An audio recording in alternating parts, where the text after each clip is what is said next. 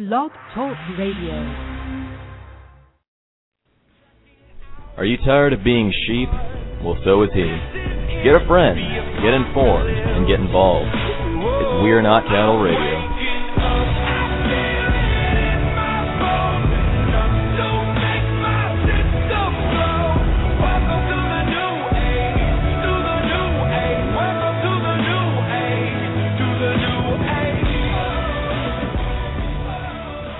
Well, good evening and welcome to We Are Not Cattle Radio. I'm your host, Jake Counts, coming to you live from Atlanta, Georgia, podcast number nine. For those of you listening and following along, yesterday was a lot of fun. I got to guest host on the Adam versus the Man podcast, which is um, something I listen to on a day to day basis, and I suggest that you guys do as well. Uh, my friend Darrell Young, who's going to be joining me on the podcast here in a minute, was actually a guest hosting and asked me to come on as a guest. So we had a lot of stuff to talk about. Obviously, touched on the NSA spying, touched on the um, on the actual use of drones on American citizens, which now they're going public about. Which you know we've known this for quite some time, but now it's just you know mainstream news, and they're starting to let the sheep actually know what's going on in the real world. So that being said, we have a ton of stuff to cover today. I've got a, tons of news articles, a lot of clips here that I wanted to get to, and um, in essence, it's going to cover the waterfront. I mean, anything from the NSA scandal keep getting bigger and bigger, to the journalist that was um, had a suspicious death to say the least, and then everybody calls people that think outside the box conspiracy theorists. But hey, that's just the way it goes. Sometimes you can't just buy the official narrative, and especially when the police and other quote unquote authorities come out almost instantly and say no foul play suspected, that typically will raise some red flags. So we're going to be getting into that, getting into um, uh, what a basically what happened over in Ireland after the G8 after Obama, or actually, I think it was during Obama's visit to the G8. And uh, what happened in their version of um, of Parliament was actually pretty um, pretty cool. You had somebody actually stand up and and and pretty much bash the the Irish, you know, figureheads for you know praising Obama and bashing the media for giving him all this fanfare where she says that he's a war criminal. Just outstanding stuff from people that are really starting to push back against the system, no matter if it's down in Brazil, whether it's over in Turkey. But um, I think eventually we're going to get the American public to to get frustrated as well. So we've been, hey guys, we've been here. You know, the the few of us that have been speaking out over this stuff for the last couple of years, we're waiting on you. I mean, it's coming. Hopefully, it's coming soon. And all this stuff that's come out about the stock market and with uh, Bernanke announcing that he might end the QE Infinity, which um, which I saw a post towards um, I think it was a tweet towards Radowski today saying that um, well basically Bernanke says that if he doesn't quit printing money, then he's going to destroy the world economy, which is in, essence true, but it's a double-edged sword. If you if you don't quit printing money, you're just creating a bigger and bigger bubble, and if you quit printing money, then you have a collapse. So we're going to be getting into that today as well. So we do have a ton of stuff to cover. waiting for a couple of guys to call in. I've got um I think I got Robert from the Journalistic Revolution popping in um here in a minute as well. And I also, like I said, I have Darrell Young uh, coming in for us. So it's going to be um, a jam-packed show you know, just tons of stuff to get to. So let me go ahead and dive into the the main article that I wanted to get into today, and this was from the Guardian, from uh, Glenn Greenwald, obviously, and on security and liberty, the NSA files. So the headline reads, and this is from the Guardian. Uh, it reads: "Top secret rules that allow NSA to use uh, U.S. data without a warrant." And in essence, what happens is it goes through I'll just pick out some of the highlights of the article. But it goes through that they have basically the FISA court, which we all knew was just like a rubber stamp court. There wasn't anything really going on in that front, and the fact that you could just basically request anything that you want and your request gets granted. And they talk about how in the article that the requests aren't really lengthy and they're not really descriptive. It's just like a one paragraph, hey, we want to target this person, blah, blah, blah. And so what they get into are the semantics revolving um, the government spying and how it actually comes to fruition. And what they're saying here in the article is that even if you're an American citizen, not necessarily are you having your phone calls recorded and spied upon, but if you're making contact with people overseas and they get a, a FISA warrant to to um, start investigating, even if they deem that you're an American citizen, they will still keep those records for up to five years. So the records are being kept and they're being held on in in a database that they can go back to and and revisit from time to time if they need to. But one of the interesting things in here that I found was that here is the one paragraph order is what it's titled and it says one such warrant seen by the guardian shows that they did not even contain legal rulings or an explanation. Instead the one paragraph order signed by the FISA court judge in 20, 2010 declares that the procedure that that the procedures submitted by the attorney general on behalf of the NSA are consistent with US law and the 4th amendment. And then the article goes on to talk about how they have minim, minimalization procedures and and all these other things that Holder extended these things for the next 5 years. So this has been going on for quite some time. It's getting flushed out into the open and of course you're going to see the bureaucrats defend and the politicians defend what's going on because obviously it's their livelihood, it's the it's the trust of the sheeple into the politicians that is really going to feed this monstrosity. And then you have people like Saxby Chambliss that come out and say, and I played that clip on here before, and I actually I'll play that again, that says that they only spy on the bad guys. So let me pull up that clip here really quick, and it was him and Dianne Feinstein. And then I'll see if I can't get these guys pulled up. Looks like I just got Darrell pop in here in a second. So I'm going to go ahead and play the Dianne Feinstein clip with Saxby Chambliss, and also talk about an article that was written in, um, I think it was yesterday's Atlanta Journal Constitution, talking about Saxby Chambliss um, really backing the war in Syria and saying that the American America doesn't sit back and and just let people get massacred in in in droves. They always step in, and we always do the right thing. We always get in there and then it goes through in the article and it talks about how on the truthometer it's like a pants on fire, the worst rating you could possibly get. That he's basically lying through his teeth. Either that or he's an absolute idiot. Now I'm going to vote for the latter because obviously he's the senator from Georgia and he wants to take my guns and he he and Dianne Feinstein are good buddies. So that go ahead that puts you in a category all by yourself, my man. So here is the clip and at the very end, this is where he talks about we only do it to the bad guys. Even though the FISA court rulings and all these things that are coming out about the NSA and the grabbing of metadata and about how bad that is, I've got an article on that from McClatchy. I'll get into that here in a second. And then I'm to play the Dianne Feinstein clip, grab it on the backside, um, pull up Darrell, and we'll um, and we'll just kind of run from there, man. So enjoy the podcast, everybody. Thanks for tuning in. If you guys are listening live, it is um, Gosh, I think it's the 20th. It is the 20th of June, 2013. I forgot to give the tag at the very beginning. And I'm here live 9 8, 9 p.m. to 11 p.m. every Tuesday, every Thursday, unless otherwise notified on the website that there will be a change in plans. I'm trying to nail down Lee Camp for an interview tomorrow. So if I get him nailed down sometime tonight, I will post that um, on the on my website uh, we are not cattle.net, as well as the um, my Twitter feed, uh, we are not cattle the number one, and the Facebook page. So I will be communicating with everybody. Hopefully, we'll be able to get him on for half an hour and um, just cover the waterfront with him. He's a comedian, uh, activist, um, was involved in um, was involved in uh, Occupy. So a lot of good stuff to talk to him about. So here's the Dianne Feinstein clip. Um, for those of you that have already heard it, guess what? they're only spying on the bad guys. This is just to refresh your memory about how much the government loves you and they care about you. Big government hugs all podcast long. Enjoy it. As far as I know, this is the exact three month renewal of what has been the case for the past seven years.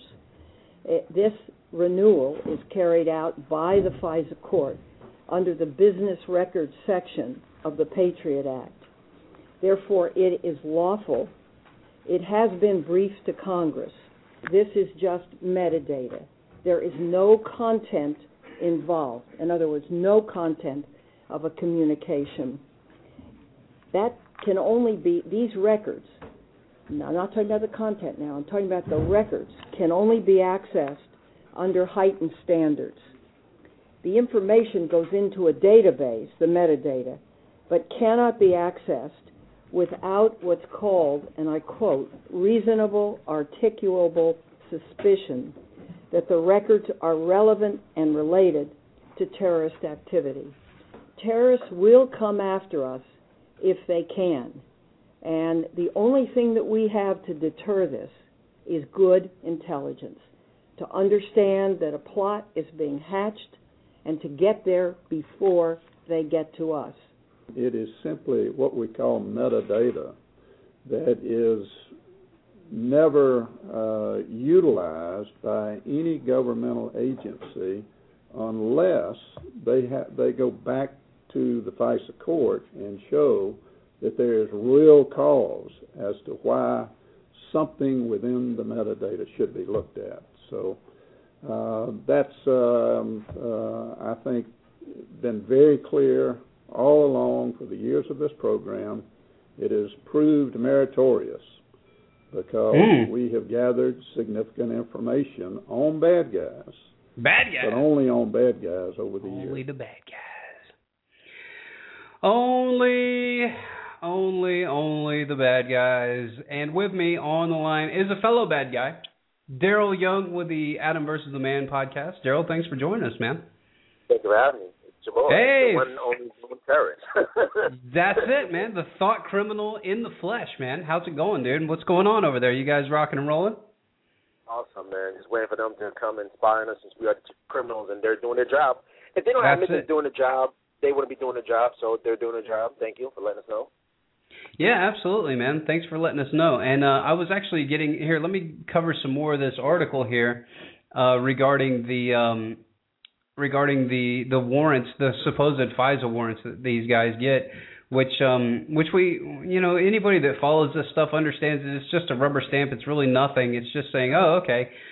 But what they talk about in in the article is that if um if you can't prove that the person is an American is in America making these calls or placing these calls, that the NSA is supposed to assume that the person is out of the country. That's what that's what it basically boils down to. So if you don't have rock solid evidence that it is an American citizen, um, you go ahead and say that uh, it's outside the United States. So here is what it actually says. A transcript from a 2008 briefing of the FAA, which is the FISA court, from the NSA's general counsel, sets out for much discretion of the NSA analyst which poses when it comes to the specifics of the target and making decisions on who they believe is a non U.S. person, referring to the situation where it has been suggested that a target is within the United States. And here's the quote it says, Once again, the standard here is reasonable belief that your target is outside the United States. What does that mean when you get information that might lead you to believe that it's the contrary? It means you can't ignore it. You can't turn a blind eye to somebody saying, hey, I think so and so is in the United States. You can't ignore it. Does it mean that you completely turn off the collection the minute you hear that? No, it means that you do some sort of investigation.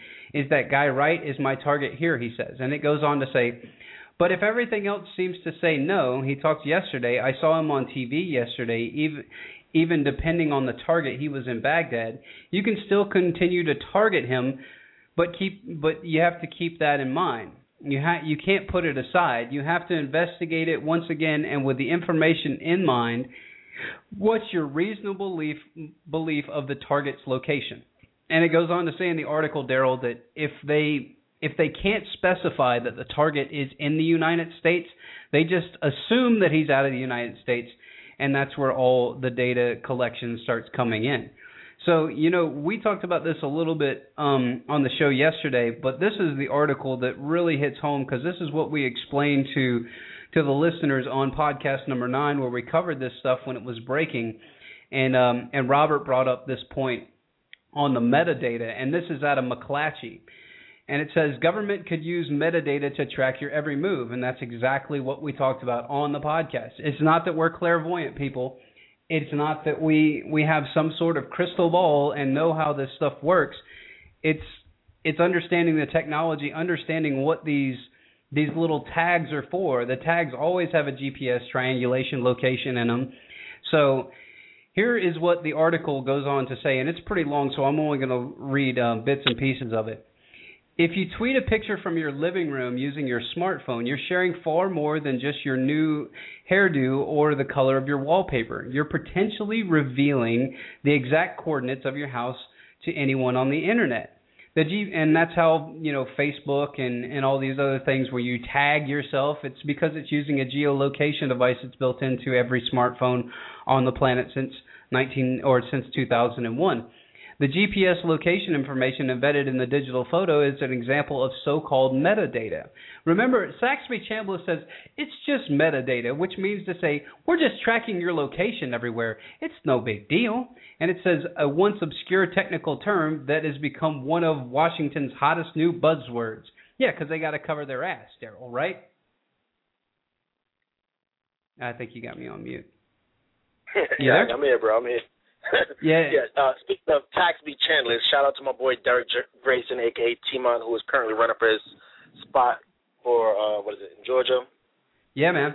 Yeah, I'm I'm right behind him too, man. I'm gonna as soon as as soon as he starts doing these speaking events and engagements and stuff, I'm gonna be right there with him. I do endorse him because I've had some I've spent some time with him. I know there's some other guys that are that are uh, similar similar, I guess, in um, in their rhetoric as far as what he does and what he's looking to do. But I feel more comfortable with a grassroots candidate rather than somebody that will go unnamed that um, shows up to an event and demands to speak first because he's got some other place he needs to be. But you know that to be Oh, thanks for bringing that up, man. I appreciate it. Yeah, we got to get the local politicians their due too, man. And he's not a politician. Give give the people a little bit of background on Timont so they can understand where he comes from. And people that listen in Georgia, there's a bunch of people that are friends of mine that listen to the podcast. So if you guys want to be informed about um, somebody that is running for Senate, um, what uh, what are some things you can say about Derrick Grayson that they can't you know find out on the um, on his website or in his bio, Darrell? Man, the man speaks for himself, the minister of truth. Like, come on, if you're not already familiar with Timont and his work, just go ahead and Google Timont, man. Self-explanatory, but yeah, not a, a grown politician. Somebody just mm-hmm. fed up with this, this two-party system that decided to run, and you know, he's backing Robbie Wells, who's running for president as an independent, another grassroots candidate that's just tired of the way that our people are being taken advantage of, and misused, and mm-hmm. abused. But yeah, yeah, he was. He's actually one of the more polished speakers I've I've seen that just that just got involved in politics. Very powerful and and knows his stuff and and knows what he wants to do. And he's one of those guys that's kind of a no nonsense type of guy. He's just going to cut to the chase. He's not going to um beat around the bush and and he would he would be one of those guys that I could I could see I could see backing for to support my freedoms and to you know to try to get this to get this monolith that we got steered in a direction towards liberty. Yeah, he definitely tells it how it how it is. He doesn't sugarcoat anything. I know there's a lot of uh people that are like, "Oh my God, he's a statist." At, at mm-hmm. the end of the day, until we live in a society where we have no government, we mm-hmm. are going to have to elect grassroots candidates to represent us for the meanwhile until that time comes. You can definitely check out his platform at Derrick Grayson. That's D E R R I C K G R A Y S O N dot com. Mm-hmm. And he's he's friends with uh, two thought criminals. He's friends with um, Darrell and myself on Facebook. So if you guys are friends of ours on Facebook, you can find him through us. So let me continue with the article here. Sorry to get on a tangent. You know, shouts out to you, um, Minister of Truth. Shouts out to you, Timont. Uh, it says the GPS location information embedded on the so-called digital photos and metadata, once obscure technical term, is one of Washington's hottest new buzzwords. The word first sprang from the lips of pundits and politicians earlier this month after reports disclosed that the government has been secretly accessing um, telephone metadata of Verizon customers, as well as online videos, emails, photos, and other data collected by nine internet companies. Barack Obama. Um, hastily to or has a what does it say? Oh, President Barack Obama hence to reassure the American public that nobody was listening to your phone calls, while government officials likened the collection of metadata to reading the information on of an envelope which doesn't quite require a warrant. But privacy experts warn that those who know about what how to mine metadata discloses much more about us and our daily lives than just the content of our communications. So, what is metadata? Simply put, it's data about data, which is like um, dates, tags, um, geolocation, those types of things. Early examples of the Dewey Decimal System card catalogs that libraries use in order to organize books by author, genre, and other information. In the digital age, metadata is coded into our electronic transmissions. The metadata is, is information of, about what communications you send and receive, who you talk to, and where you are when you talk to them, the length of time of the conversation, and what kind of device you're using, and potentially the other information like the subject line in your emails. Yeah, that's not really important. Says uh, Professor Eckersley, the technology projects director at the Electronic Frontier Foundation, a civil liberties, a, a digital civil liberties group. Oh, more thought criminals. Powerful computer ag- algorithms can analyze the metadata and expose patterns and pro- to profile individuals and their associates. And this is how Google said that they were able to per- basically foment the uh, Egyptian unrest and stuff like that was by using social media and used it to manipulate it. And it goes on to say metadata is the perfect place to start if you want to troll through millions and millions of people's communications to find patterns and single out smaller groups for closer scrutiny aka what's going on with Darrell and Adam versus the man up at Washington. To let you and the other groups of people to go on to political meetings together, groups of people that go to church together, and which groups of people go to nightclubs together or even sleep with each other. Oh, isn't that nice? Metadata records of search terms of website page visits also can reveal a log of your thoughts and in documenting what you've been reading and researching, he says. Yeah, so when Google, you start typing that stuff into Google and it gives you that surprise, like, oh, here's probably what you're looking for. And you're like, yeah, that is what I'm looking for. It's because they've already data mined you and they know what you're searching for and they know what your propensities are. I can't believe I just used the term propensity. I hated that term in corporate America. But uh, continuing, and I'll um, I'll end with this paragraph. That's certainly enough to know if you're pregnant or not, what diseases you have, whether you're looking for a new job, whether you're trying to figure out if the NSA is watching you or not.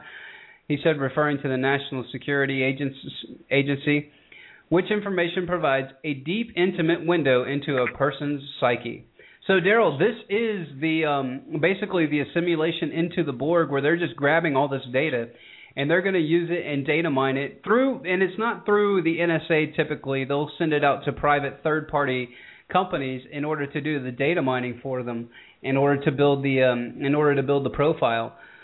So what do you think Darrell? I mean obviously we have known this has been going on for quite some time and you guys have had your run-ins with Verizon and all that stuff. So what do you think the big takeaway is for the American public?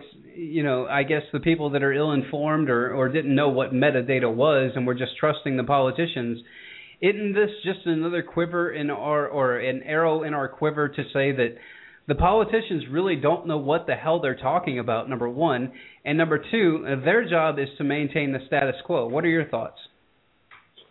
Uh, a couple things as we know, we're not new to this, and two, they're only watching our IP address and phone records because they're concerned for us because we might kill ourselves or might even put information on the internet to kill our baby like Casey Anthony did. But mm-hmm. um, you brought up a, a funny topic because you said that the, the information goes through a third party vendor or third party company, which is exactly what Verizon told us that our information was picked up by a third party company who they cannot share the information with. Unfortunately, they cannot provide their contact where we can contact them.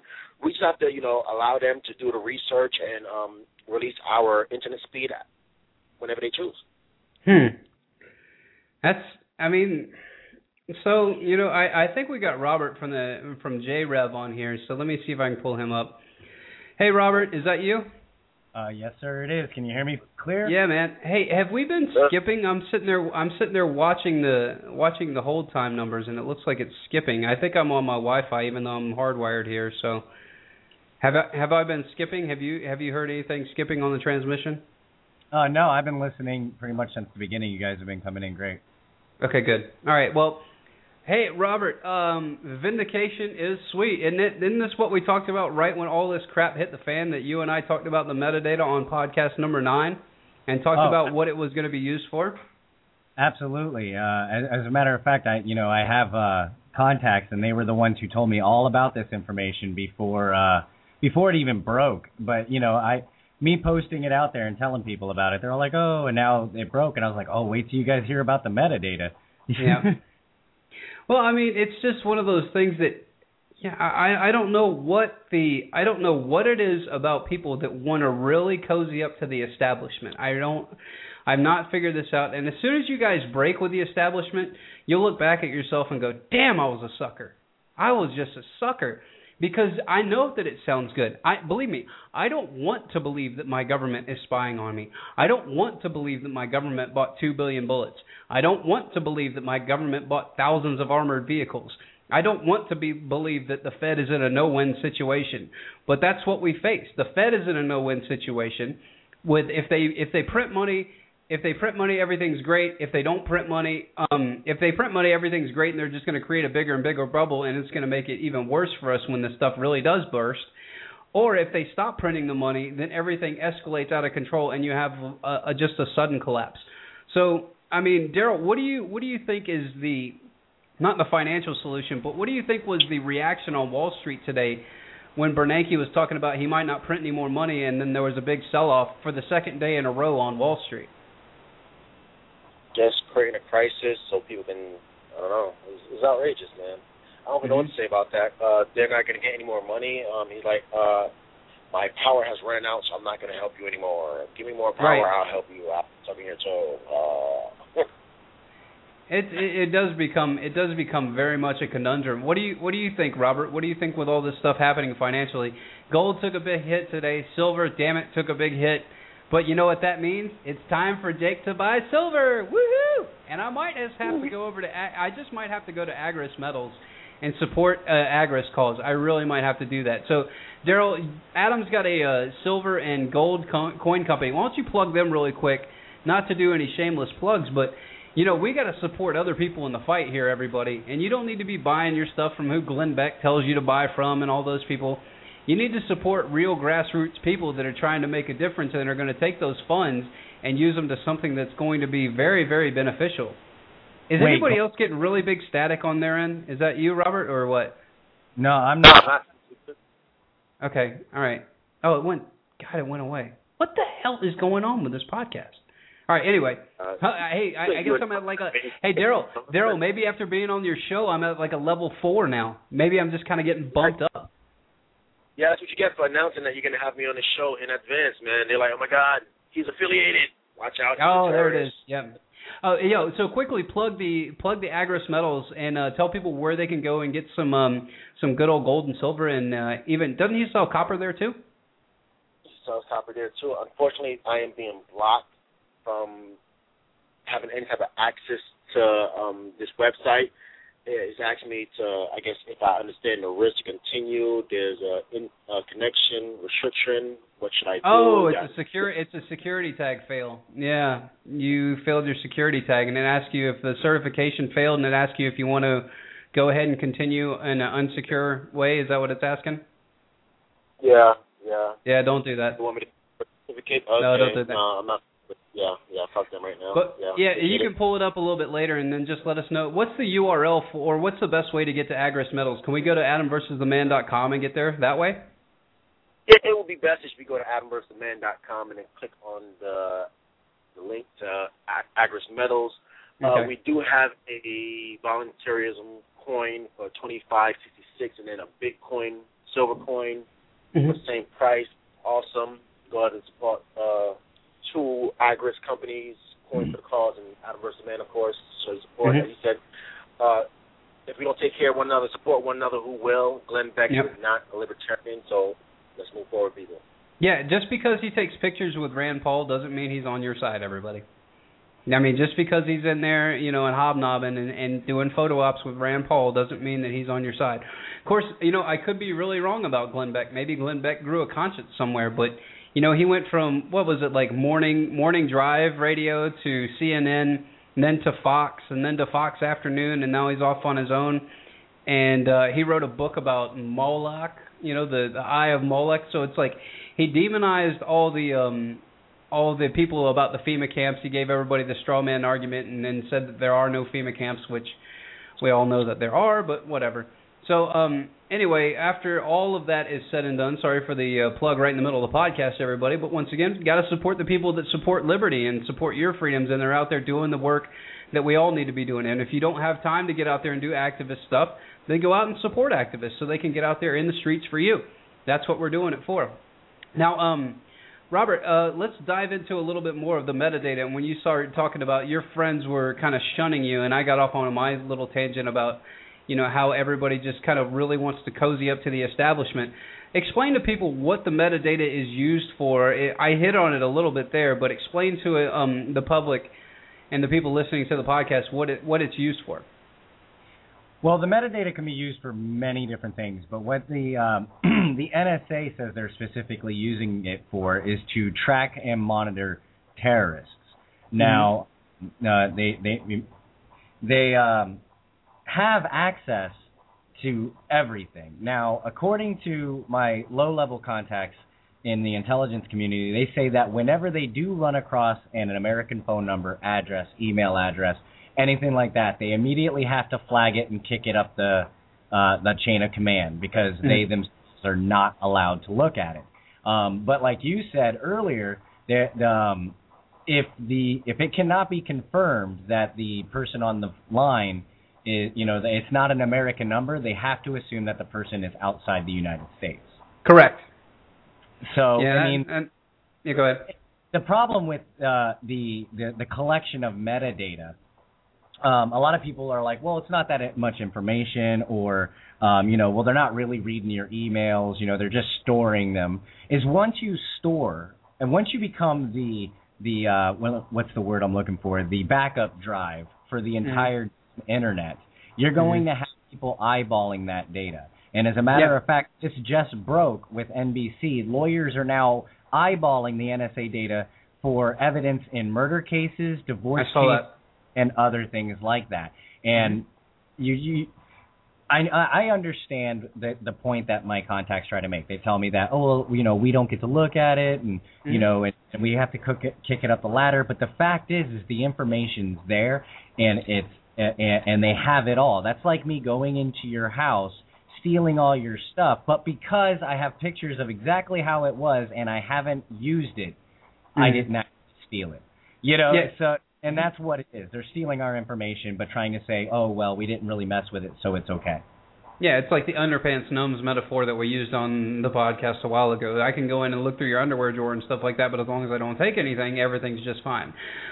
So it, it really does become a conundrum, and I understand where the intelligence community is coming from. Obviously, we have to have some way of doing this, but you know, if if you are going to have a spy state, why not release that kind of information to people if they do want to, you know, press charges on people for, you know, for having something like an affair or che- you know cheating on somebody or you know to show that there's um neglect or something like that i think that that would be fair use i mean if if the american public is going to consent to the fact if we're all just going to roll over and say, yes, it's inevitable, the government is going to spy on us, or they're at least going to collect all of our data, at least let us use it in some ways that would be beneficial to society. And and hey, maybe we could use. What about all these NSA data logs about all the super criminals up there in Washington D.C.? How come we can't go after them like Jon Corzine, where he steals a billion dollars from segregated accounts? How come we can't go after him with this metadata and listen to his phone calls and go back and see who he was talking to on his cell phone. I mean, that's the kind of stuff that I would be okay with. I mean, if you're going to do it, and let's just face it, guys, this isn't going to go anywhere. They're not going to get rid of this stuff. They're not going to get rid of the technology. The only thing that's going to happen is if you get enough people pushing, enough people pushing that they're just going to have to encrypt all the data when they get it, and then when you become a suspect, then they can go and unencrypt it. That's the only way I think that this will ever, you know, go to a place that would be somewhat securing our liberties. But we're a long way from there, and and we're going to have to push as a society to demand to demand freedom. Once again, uh, we talk about this a lot. Freedom is not something that we inherit. Liberty is not something that you inherit. You have to earn it. And the last couple generations, guess what? You guys have dropped the effing ball. So now it's up for our generation to actually pick the ball up and go, "Holy crap, we're you know, we're fourth and 25 here and we're down by 14 points and it's late in the fourth quarter. We've got to go ahead and go for it." Do we have Can a I- play from fourth and 25? Absolutely not. Yeah, let me interject real quick. I I think that we can get it to go away because uh, the argument here that they're trying to make is, well, we have to have all this data in case we need to track down ter- terrorists or criminals or whatever the information is. We already Mhm. had some in place for that. That was Mhm. Google kept track of their own damn information. Yahoo kept track of their own damn information. And when you presented the company with a warrant, they would Mhm. give you the information. I think that um, that that needs to be the point that libertarians and voluntarists make, at least at, for now, until we can push further to we try to get rid of the program altogether. But I think mm-hmm. that we can make the point that hey, we already had a system in place for that. It was called a warrant, where there's no Right. need for data treasure trove. Well, I mean, so so how do we do it then? I mean, if you if you don't do you let do you let just the individual companies collect the data and then you have to go through the warrant and then piecemeal it all together? Is that what you're saying? And just eliminate the the total data dump of the NSA altogether? I would. I, I would eliminate it, and um, and you know, I mean, they, Google and all the, and all of that. They already track your metadata. They do it for uh, commercial. They do it for reasons. marketing, right? They do it for marketing purposes. Yeah. So it's not like the the information that they have on you is jum- jumbled up, and they're not. You know, they're going to be like, oh, well, it's going to take us a week to put all this info together. They're going to go, oh, oh, you Mhm. need uh, Jake Counts metadata? Yeah, boom, here it is. There, there you Right. go. you know that they'll, it'll be that quick. The system was already in place. This is really there to stop what you were talking about from happening. Mhm. If the NSA is in control of the data, you're never going to find out what's going on with the government. If it, if the NSA is in control of the data, you're never going to find out what these powerful uh, power brokers are doing ever. That's a good point, Darrell. What do you think, man? I mean, is it is the solution that we that we eliminate the NSA or or the uh, the the entrapment of the data? How do how do we? Uh, what do you think, man? I mean, I think I think it's just a waste of money. We could spend that money elsewhere, like sheltering children that are homeless and feeding children that have. now no don't use dude, don't use logic when you talk about the government. Come on, Yeah, we've I'm already been through this. I know. I'm sorry. Such a damn terrorist. That's terrorist in me. Oh gosh. Yeah. Well, what are, what are we gonna do? Get rid of NSA. Well, That's the solution right there. I mean, I don't I don't know. I mean, it's it's such a convoluted and and the fact that we've got politicians up there grandstanding about all this stuff is what really drives me bonkers. And you got people that actually believe them. Now, I don't know if you guys have seen this yet. So transitioning into um, some international news, have you guys seen the um, the the clip of the um, the Irish Council? Have you guys seen that yet? Where this um, debate, I don't even know what her role is, but she's speaking at like the the Irish Senate where they're having the G8 and and she goes into this big diatribe about how Obama's there and it's just red carpets and everything. Have you guys seen this? Oh God, no. But I, Okay, all right, all right. So I'm going to play this first clip. The first clip's about three minutes. So you guys just uh, sit and listen. Uh, I'll overlay video with the with the regular podcast, but this is absolutely unbelievable. This girl goes for the jugular to the Irish people, and and the and the reaction of the I don't even know if he's the I don't think he's the prime minister. I think he, well he might be. I'll have to double check.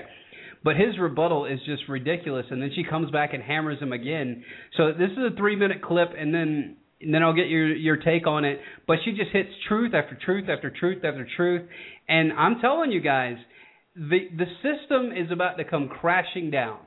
And the reason I say that is because if more people get start getting like this, start getting aggressive, and start getting in people's face and throwing out the real issues and throwing out the real points of what's going on around the world, then we're going to have a chance to actually get some justice here. But as long as the people keep worrying about, you know, if Aaron Hernandez killed somebody, I know that that's really terrible and tragic, but we've got a president that kills people every week. He kills people every week. He orders drone strikes every week. I mean, what are we doing? I mean, I understand, and I I feel really bad for the person that was killed, but I mean, that's what's going to entrap the American people. It's like oh my gosh, a football player did something. We gotta, yeah, that's that's all we can talk about. So anyway, here's the clip, guys. Sorry for the big build up, and uh, enjoy everybody. And I'll catch you guys on the backside in three minutes and thirty seven seconds. Claire Daly. Thanks, Ceann Comhairle. Um, Taoiseach, I think it's important to take this opportunity to bring a bit of balance into the discussions around the visit of the US President and his wife, given the almost unprecedented slobbering over them that the nation has been exposed to over the last number of days. And it's really hard to know which is worse, whether it's the outpourings of the Obamas themselves or the sycophantic fawning over them by sections of the media and the political establishment. We've had separate and special news bulletins by the state broadcaster to tell us what Michelle Obama and her daughters had for lunch in Dublin, but very little questioning of the fact that she was having lunch with Mr. Tax Exile himself. Uh, we had very little challenging of the fact that she's glad to be home. Home, a country that she's been in less than a week and that her husband has very tenuous links in. And of course, the biggest irony of all, the protestations of Obama himself in his speech to the children in Northern Ireland about peace. When he said, Those who choose a path of peace, I promise you that the United States of America will support you every step of the way. We will be the wind at your back. Now I ask you, is this person going for the Hypocrite of the Century award? Because we have to call things by their right names. And the reality is that by any serious examination, this man is a war criminal. He has just announced his decision to supply arms to the Syrian opposition, including the jihadists, fueling the destabilisation of that region and continuing to undermine secularism and not back conditions for women. This is the man who is in essence stalling the Geneva peace talks by trying to broker enhanced leverage for the Syrian opposition by giving them arms and to hell with the thousands more who lose their lives or the tens of thousands more who will be displaced as this war goes on. This is the man who has facilitated a 200% increase in the use of drones, which have killed thousands of people, including hundreds of children. And you, Taoiseach, you are the one who's turned a blind eye on these activities. You've talked about the G8 being an opportunity to showcase Ireland. But is it not a reality that you have showcased us as a nation of pimps prostituting ourselves in return for a pat on the head. To be honest with you, we were really speculating this morning whether you were going to deck the cabinet out in leprechaun hats decorated with a bit of stars and stripes to really mark abject humiliation here. So my question to you, Taoiseach, is as follows. What steps are you going to take to follow in the correct statements and the correct decision of your colleague Taoiseach Eamon Gilmore, who voted against the lifting of the arms embargo in relation to Syria. What steps are you going to take to ensure that no weapons for Syria are going to go through Shannon in breach of our international laws Thank on you, neutrality? What steps are you going to take to showcase this country not as a lapdog of US imperialism, but as an independent nation with an independent foreign policy which takes the lead in international diplomacy to outlaw the use of drones, the favourite method of extermination of your friend Mr. Obama. On the T-shirt. Oh, yeah. Get him, girl. Get him. What do you think, Darrell? What they're Oh, gonna do is they're not gonna do extra work. Say what? I know. I said they're not gonna go through the extra step or do extra work to make sure that they're not using drones to, you know, or, or supplying the, the rebels in Syria. They're just gonna let whatever happens happen because that's their job. That's We're it. That's how, in the States. that's how they roll, man. That is how they roll. And I think Robert just dropped off for a second. So that dude, that is that's awesome. I mean, I I wish people in I wish people in our country would get that fired up. Dr. Ron Paul used to get that fired up. He would get that fired up about surveillance and stuff like that. So here, let me play the uh, let me play the rebuttal of the guy that's just completely dumbfounded, and then he talks himself into circles here. So here is the uh, the rebuttal from the um, from the Irish lawmaker. So enjoy. This is another three minute clip, and I'll see if I can't get Robert pulled back up. Mike, please. Well, let me let me confirm to you, first of all, that the President was not inquiring about your whereabouts or your well-being. I think your comments are disgraceful. I think they do down the pride of Irish people all over the world who are more than happy to see this island um, a host to the G8, the leaders of the most industrialised nations in the world. And for you, Deputy Daly, to stand up here and criticise the American President for giving a continuation of support for a fragile peace process in Northern Ireland, where over 3,000 people lost their lives over 30 years, is a disgraceful do down. And if you represent, if you represent those people on the back, on the back line over there, if that's the kind of comment that you intend to make, well then it's, it's, it's beneath you actually. Even, even those of your predecessors in their, in their brilliance never matched what you've just said here. Let me remind you let me remind you that the communities in Northern Ireland and the politicians from administrations on this, uh, on the, in this House here, of all governments, together with British governments and Northern Ireland politicians and Northern Ireland communities, have put together a very fragile peace. And far be it from you to come in here and criticise somebody who wants to support that process, visibly personally uh, and with assistance from the United States, where 35 million Irish Americans, Deputy Daly, want this peace process to continue. And the young lady, the young student who introduced the President in Belfast, put her finger on it very well when she said, the reality is that Northern Ireland has had a past, and the reality is that Northern Ireland has a future. And that future, Deputy Daly, is one where peace in communities and across communities should abound. And it's beneath you to, um, to say that the American president uh, should not be a party to keeping that process alive and visible. Insofar as, insofar as the discussion on Syria is concerned, there was a serious discussion at the, uh, at the G8 summit with the members of the G8 themselves. Um, I'm not sure whether you favour uh, the Russian intervention here uh, or whether you favour what the European Union uh, put forward while there was division among the countries in Europe about the lifting of the arms embargo. Ireland took a very clear position on this, which was articulated by the Taoiseach, that the embargo should not be lifted. But the conclusion of the G8 summit was that the Geneva peace talks should take place. Nobody wants to see wanton slaughter and the exodus of hundreds of thousands of people from Syria. Um, and, and, and far from far from, um, far from a warmongering um, discussion, the situation here is what can you do to bring about discussions and negotiations that will restore, in the first instance, uh, peace to this situation, and in the second instance, a structure that will allow Syria uh, to continue in the time ahead without the obscenities and the humanitarian crisis that we've witnessed in the last two years. Oh yeah, so hey, um, Robert, glad to have you back. Did you didn't get the um, you didn't get to hear the full clip from the lady from Ireland, did you?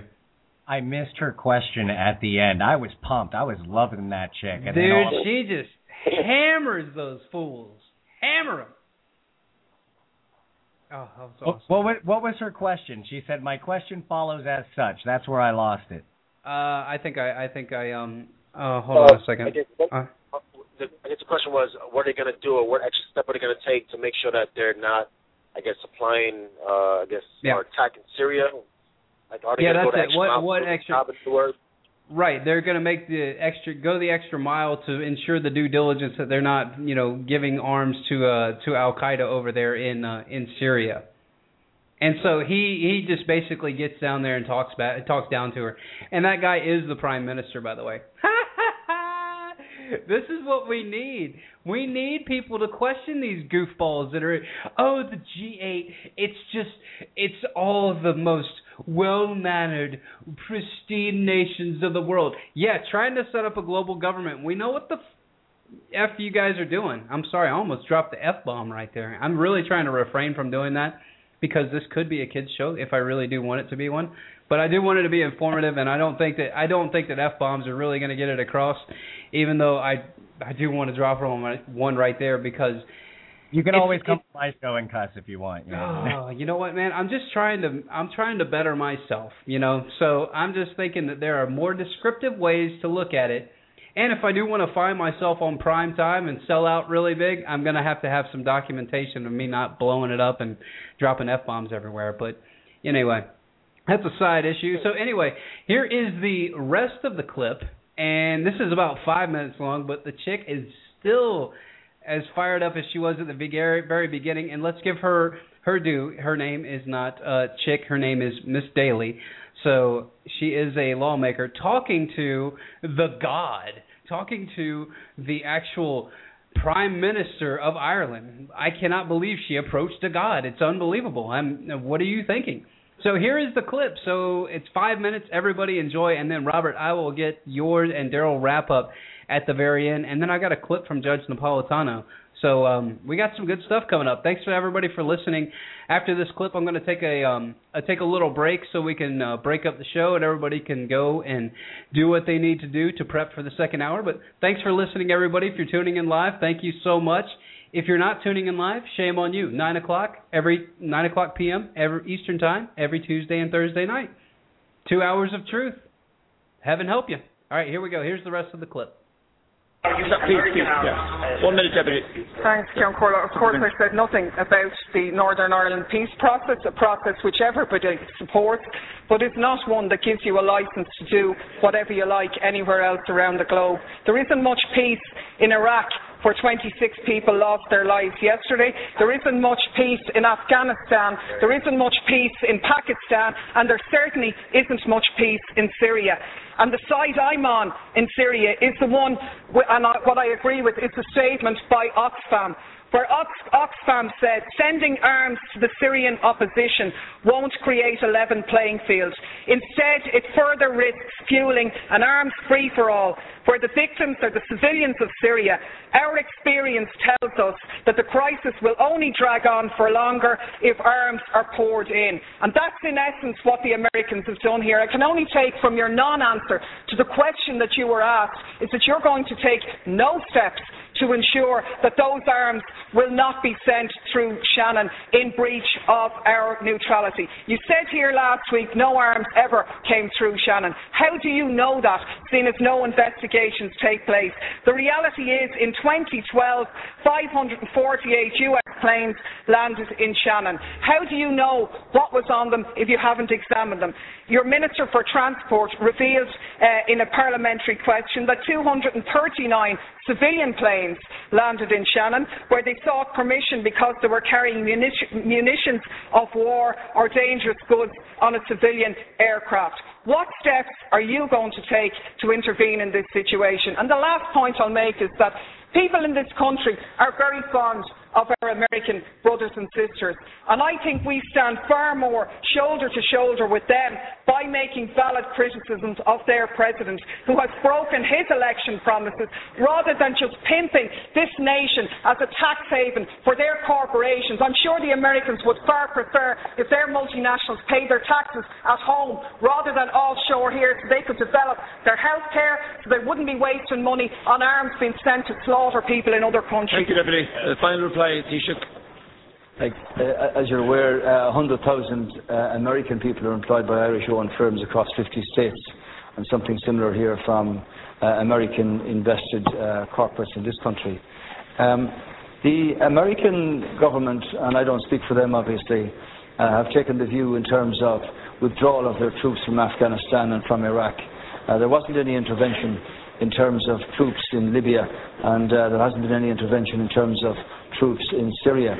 Um, uh, uh, uh, we've never supported rendition flights through Shannon, and it, it ill behoves you to make comments that are not true. Um, now, I think, I think, I, I think under the middle of all that rant, uh, you seem to support the government position here, which was articulated by the Taoiseach at the, uh, at the Minister of Foreign Affairs, that this country did not support and does not support the lifting of the arms embargo uh, in Syria, because clearly with a with a multi uh, a multi um, opposition, uh, very diverse factions in that opposition, uh, these are very vexed questions. Um, so the decision of the European Council uh, to not agree in terms of the in terms of the embargo um, means that that opportunity presents itself. But everybody at the G8, as I understand it, was focused on, on getting the peace talks in Geneva underway, uh, which might bring about some sense of solution here. Um, clearly, you haven't condemned the uh, Iranians or the Hezbollah for, or the Russians for supplying arms to the Assad regime. Uh, you haven't commented upon, upon the atrocities carried out under President Assad in Syria uh, at all. Um, you, seem, you seem to have a very biased view about the wanton slaughter of the Syrian people. Um, and everybody, everybody on this side, insofar as we're party to the European Union, wants to see uh, a, structure that would bring about the removal of um, President Assad, but peace restored to, the, to those uh, to that country and its troubled people, and the hundreds of thousands who've had to exit us across the border uh, with nothing uh, but their but their families and a few belongings with them. So, in that sense, uh, Deputy Daly, I hope, and it's the hope of the government, uh, that the peace talks in Geneva can actually take place and that something comes from them. And while I wasn't at the discussion about Syria at the G8, my understanding is that there was a very frank um, uh, disclosure about the various views here, and that hopefully something beneficial will come from that. Um, that's the answer to your question. Yeah. Mhm. I love how they always skirt the question, but isn't that also that? I mean, I love how they always flip it around. It's like, oh, so you're saying that you support the slaughter of the Syrian people? It's like, no, it's none of our effing business what's going on over there, and you don't get to go fund Al Qaeda. You don't get to go fund Al Qaeda. I mean, come on, what a joke. All right, so that's it. We're going to take a, a, a quick break here for three minutes. Uh, you guys go do whatever you got to do. I will see you back. Let me find the um, clip here. The greatest speech ever made. I play this a lot, but you know what, everybody? It always gets me fired up. So here it is, three minutes and 37 seconds of pure, be- beautiful brilliance. And uh, I'll get you guys take on the backside. We can start breaking this thing down. See you guys in a minute. I'm sorry, but I don't want to be an emperor. That's not my business. I don't want to rule or conquer anyone. I should like to help everyone if possible Jew, Gentile, black man, white. We all want to help one another. Human beings are like that. We want to live by each other's happiness, not by each other's misery. We don't want to hate and despise one another. In this world, there's room for everyone, and the good earth is rich and can provide for everyone. The way of life can be free and beautiful, but we have lost the way. Greed has poisoned men's souls has barricaded the world with hate, has goose-stepped us into misery and bloodshed. We have developed speed, but we have shut ourselves in. Machinery that gives abundance has left us in want. Our knowledge has made us cynical, our cleverness hard and unkind. We think too much and feel too little. More than machinery, we need humanity. More than cleverness, we need kindness and gentleness. Without these qualities, life will be violent, and all will be lost. The aeroplane and the radio have brought us closer together. The very nature of these inventions cries out for the goodness in men, cries out for universal brotherhood, for the unity of us all. Even now, my voice is reaching millions throughout the world, millions of despairing men, women, and little children, victims of a system that makes men torture and imprison innocent people. To those who can hear me, I say, do not despair. The misery that is now upon us is but the passing of greed the bitterness of men who fear the way of human progress. The hate of men will pass, and dictators die, and the power they took from the people will return to the people. And so long as men die, liberty will never perish. Soldiers, don't give yourselves to brutes, men who despise you, enslave you, who regiment your lives, tell you what to do, what to think, and what to feel, who drill you, diet you, treat you like cattle, use you as cannon fodder. Don't give yourselves to these unnatural men, machine men with machine minds and machine hearts. You are not machines. You are not cattle. You are men. You have the love of humanity in your hearts. You don't hate, only the unloved hate, the unloved and the unnatural. Soldiers, don't fight for slavery, fight for liberty. In the 17th chapter of St. Luke it is written, The kingdom of God is within man, not one man nor a group of men, but in all men, in you. You, the people, have the power. The power to create machines, the power to create happiness. You, the people, have the power to make this life free and beautiful, to make this life a wonderful adventure. Then in the name of democracy, let us use that power. Let us all unite.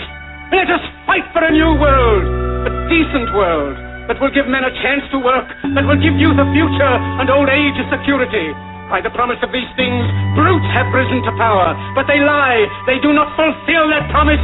They never will. Dictators free themselves, but they enslave the people. Now let us fight to fulfill that promise. Let us fight to free the world, to do away with national barriers, to do away with greed, with hate and intolerance. Let us fight for a world of reason, a world where science and progress will lead to all men's happiness. Soldiers, in the name of democracy, let us all unite!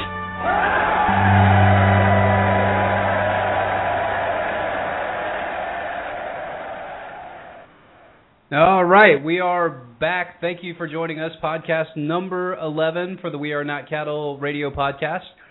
Man, if that doesn't give me chills every time, I mean, every time I hear that speech, it gives me chills. I mean, what are you, are you guys there?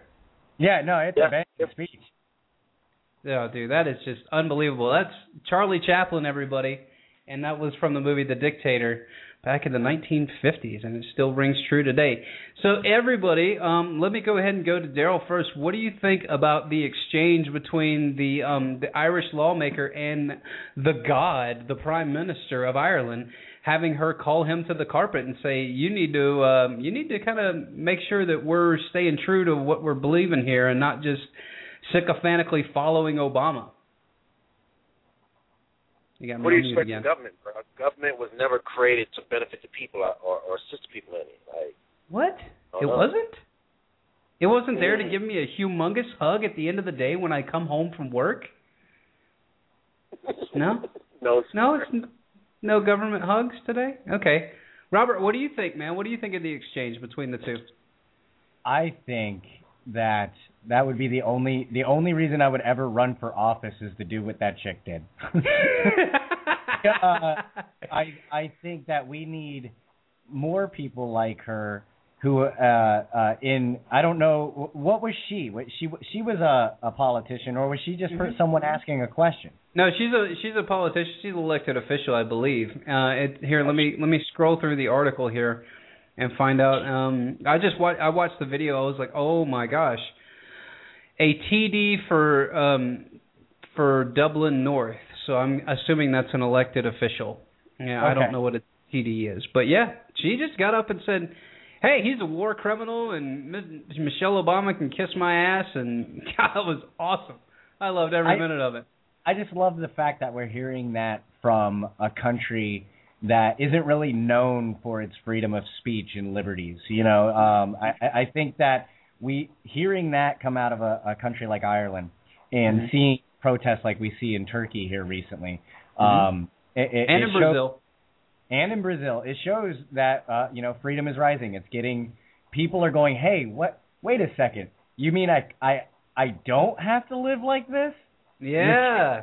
you know and and and i and i and i think i think it's a very cool exchange in that respect other than that it didn't accomplish much No, it, it doesn't accomplish much, but you know what it does? It gets it gets the um it gets the buzz going. You know, it gets the buzz going about about what's really going on in these countries. Is it are we just playing a are the pat are the politicians just playing a big game of patty cake and we're all the suckers? And the correct answer to that is yes.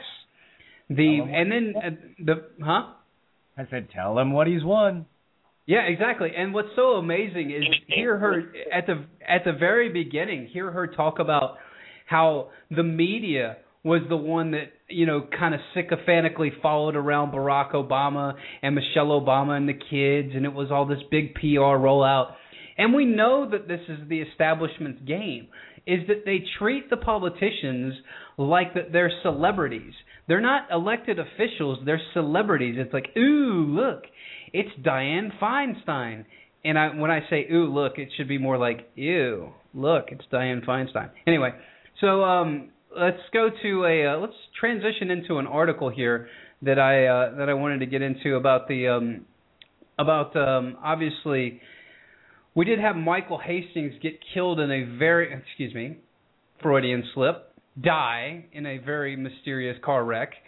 And I am going to turn to um, you know we've we've had these guys have been subject of much uh, conversation on my podcast, but I am going to turn to Infowars because I do love Paul Joseph Watson. He's one of my favorite writers that they have over there, and once again, it's a media organization. They do tend to jump the gun sometimes, but you know for the most part they're pretty much spot on, and um, just double check their facts. But here is the article that he wrote about the, the death of Michael Hastings.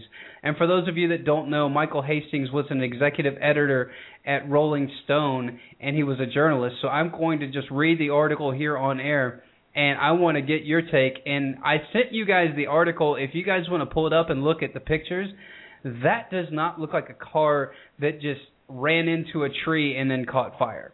Now, call me a you know conspiracy theorist or whatever you want to call me but um, I just don't think that uh, I, I, I, this thing just stinks. So let us never tolerate outrageous conspiracy theories. Okay, we're not going to tolerate them, Mr. Bush. So here we go. The revelation that Rolling Stone journalist Michael Hastings was working on a story about the CIA before his death, and he had contacted a WikiLeaks lawyer about being investigated under the FBI hours before his car exploded into flames and has bolstered increasingly valid claims that the 33 year old was assassinated. Hastings died near early Tuesday morning in Hollywood when his car allegedly hit a tree at a high speed. The Los Angeles coroner's office has not yet been able to officially identify the body as Hastings because it was so badly burned. Skeptics of the official narrative have begun highlighting witness accounts that Hastings' Mercedes exploded Images of the vehicle appear to show more damage to the rear around the area of the fuel tank than to the front, leading to the speculation that a car bomb which ignited the fuel could have been the responsible could have been responsible for the accident. No matter how you slice this particular pie, a Mercedes doesn't just explode into flames without little assistance, writes freelance writer Jim Stone. Car fires in new cars happen or car fires in new cars happen for three main reasons engine running out of oil, or running the engine out of coolant, or after an absolutely huge car mangling incident, having the hot side of the battery um, short out against a flame and reach the fuse panel. And for all three of these normal reasons, which account for virtually all car fires in all models, the fire would have been started in the engine component, progressed slowly, and then scorched the hell out of the paint before it even reached the gas tank. That cl- that clean paint is is the be all end all. Michael Hastings was murdered, and the rest is detail. And so it goes on to say that Hastings or Stone questions why the white sheet was draped over the vehicle in the image below, and they have a white sheet draped over the front of the uh, front of the car. And I'm going to read the rest of this because it's not much longer, so you guys just hang on, and then I'll I'll get your breakdowns on it. The questions surrounding the precise nature of the quote unquote accident had that killed Hastings are giving now more weight to the fact that the journalist may have made some enemies with both the CIA and the FBI. Hastings contacted WikiLeaks lawyer Jennifer Robinson just a few hours before he died, saying that the FBI was investigating him, as official WikiLeaks Twitter account announced yesterday, which I got that alert myself. Hastings had the Central Intelligence Agency in his sights, and he said was set to release an article exposing the agency according to the LA Weekly. The Obama administration and the Justice Department have openly claimed that the authority to assassinate Americans wherever in the world they deem that they are the national security threat. A number of citizens have already been killed in re- in as a result of this policy. It is really it is really that crazy. Is it really that crazy to suggest that Michael Hastings was merely the latest victim of the of this doctrine? The New York Daily News highlights the fact that Hastings had received multiple death threats before his eventual demise. Following his role in the breakdown of General Stanley McChrystal, Hastings told after was told by a McChrystal staffer, "We'll hunt you down and kill you if if you don't like what you if we don't like what you write." Holy crap, that's pretty ballsy. When, whenever you've been reporting around groups of dudes whose job it is to kill people, one of them would usually mention that they're going to kill me. Wow, and that's what Hastings says. Hastings was renowned for only interesting stories and someone who wanted to write. Or this is this is what I read on BuzzFeed. This is really cool. Hastings was no, renowned for being quote only interested in writing stories someone didn't want him to write. Often his subjects, according to BuzzFlash editor Ben Smith, adding, he knew that there are certain truths that nobody has an interest in speaking, ones that would make you both suspects and enemies and uncomfortable. These stories that didn't get told because nobody in power has much interest in telling them. So he's basically calling out the mainstream media right there, which we all know is just there to just create puff pieces and make us all feel, you know, warm and fuzzy about the government. The fact that Hastings had been a had been for a had made a had made a what is the hell is that? Oh, misspelling had made a bunch of enemies as a result of this hard-hitting investigation journalism, had prompted a, a deluge of the online comment speculating that the that the writer's quote-unquote car crash was no accident. Hastings quote Hastings wreck might make sense on the freeway, but I doubt he's dumb enough to go 100 miles an hour in Highland. It's not it's he's not a, sudden, a some dumb college kid said one commentator on the local news site. A warning to other journalists is not to dig too deep. Another Reddit user wrote, "Stick with the party line if you want to if you want a long happy life." End quote. If if this was an isolated incident, there wouldn't be so many questions swirling around Hastings' death. However, he certainly was not the first individual to go up against the military industrial complex and wind up in a coffin.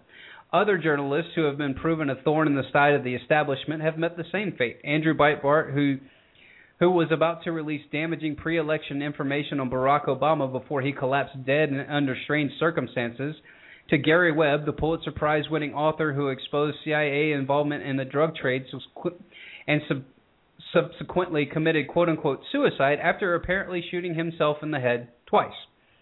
And Darrell, we both, um, you and I both interviewed um, Freeway, the real Freeway Rick Ross, and um, that's who um, Gary Webb was writing about Freeway Rick Ross in those um, in those articles.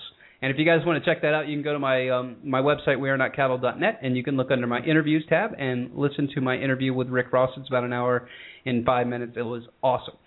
So continuing more recently, uh, Ta- um, Tamerlan Tsarnaev's buddy a friend accused to be the um, a friend of of the accused Boston bomber, was shot in the head six times by the FBI, and we covered that on the podcast also. Who initially claimed that Sarn, um, that Trezo was armed, but later admitted that it was all a lie. Speculation was raised that so I can't even Todchev was assassinated because his knowledge about the Boston bombing, in which the feds didn't want him to see the light of public scrutiny. Despite his actions, the murder of Chris Dorner, who was who was burned to death by the LAPD officers while hiding inside a cabin shows that the that authorities will not hesitate to resort to such methods. It's virtually inevitable that the true cause of Michael Hastings' death will never be known, and that the mainstream media will demonize anyone who questions the official narrative as a conspiracy theorist. Meanwhile, journalists and others alike are posed uh, who pose a threat to the military industrial complex will continue to die in bizarre quote unquote accidents that stink of foul play. Paul Joseph Watson, Infowars.com. So, guys, after I butchered reading that article, what do you think? I mean, what what's your breakdown of all this stuff? I'll go to you first, Darrell. You know the government will never kill anybody that they don't want information to get out on. Come on. Yeah, that that that whole car situation. I don't want to sound like a conspiracy theorist, but they they probably set that shit up. It's what they do. Like Let us never tolerate outrageous conspiracy theories. I mean, that's real. all right, so so Robert, what do you, what do you say to all this? Uh, have you seen the video? Oh, were they? Yeah, I ha- I was trying to find it and I could not find it in order to play it. I'll actually um I'm going to create space right here on the um on the podcast. How long is the video? The video is about uh, three minutes long. It shows Hastings' car flying. It did run a red light, flying. I mean, like breakneck speeds. And then not even four minutes after the video got the car doing the red light, the same car that had the dash cam video pulls up on the accident, and that car was ablaze. Um, for those who ha- haven't seen the pictures or watched the video, there is no way. I watch MythBusters. Cars don't do that. Yeah, Okay. they do that in they do well. They condition the public that they do that in movies. It's like, you know, you know, um Sylvester Stallone shoots a uh, shoots a car in the gas tank with a nine millimeter, and then the car just explodes and flips like fifteen times, which could never ever happen. So you said the video is three minutes long, so I'm going to have to end the podcast um three minutes early, everybody, because I got to put that video in there. So um, if you guys check out the video, we are not on the We Are Not Cattle TV for the podcast. I will have the uh, video in there. So here is the clip of the video. Okay, and we're back. All right, so go ahead, buddy. Well, and and and uh, I I do not doubt uh, for one second that um, he was what what's the word for it? Uh, disappeared, black bagged, marked for death, drone striked. Well, I don't I don't even know Let's what to just call, call it NDA aid. Let's just call it ND double aid. He was ND double aid out of here. He was ND double aid. I mean, uh, and I and, and I don't- I'm not even thinking it's a conspiracy. I mean, it's one of those things that's just like, come on, guys, really? His car hit a tree, exploded, and then they put a white sheet over it for what? For respect of the dead car? I mean, it's not like they left the the car. They weren't covering up the body. They were covering up the engine area. And what's funny is that uh, I was listening to Alex Jones' show today, and they were talking about it on the show how, and I'll have to see their breakdown. They did, a, I I think they did a piece on it on their nightly news edition, but I think that they said that the engine was found at a 90 degree angle from the tree. The engine itself was outside of the car. Now explain to me how that happens, huh? 60 yards. 60 yards away from Oh, that happens all the time in cars. Say what, Darrell? I think we lost him. Darrell, you there? All right. I got it's all right. You just chime in whenever you come back. So go ahead, Robert. You said it was 60 yards. Yeah, it was 60 yards away from the um, car. Now, I have seen accidents involving multiple vehicles where engines have been ejected from the vehicle far, far away. But the, Right, but that's the- usually when you get hit from like the side or something. It's not going to happen from a frontal crash. It's just going to implode the very front half of the of the car and just going to push the engine block back into the dashboard. absolutely the physics do not support the claim of how it's done. You want Yeah. you want my you want my conspiracy theory? Yeah, go ahead, man. Hit us. They droned his ass. He was Well, see, speed- I don't. They, he was speeding through the cities. He just called and said that he was being investigated, and then was getting in touch with WikiLeaks. I think that he was trying to get away from a drone, and they just popped him. Oh my! I mean, but and so here's here's the overarching question for everybody playing the home game. You need to ask yourself this question. The eyewitnesses said they heard an explosion. If you've ever seen a car hit a tree at a very high speed, I've seen it because my parents live on a very dangerous curve.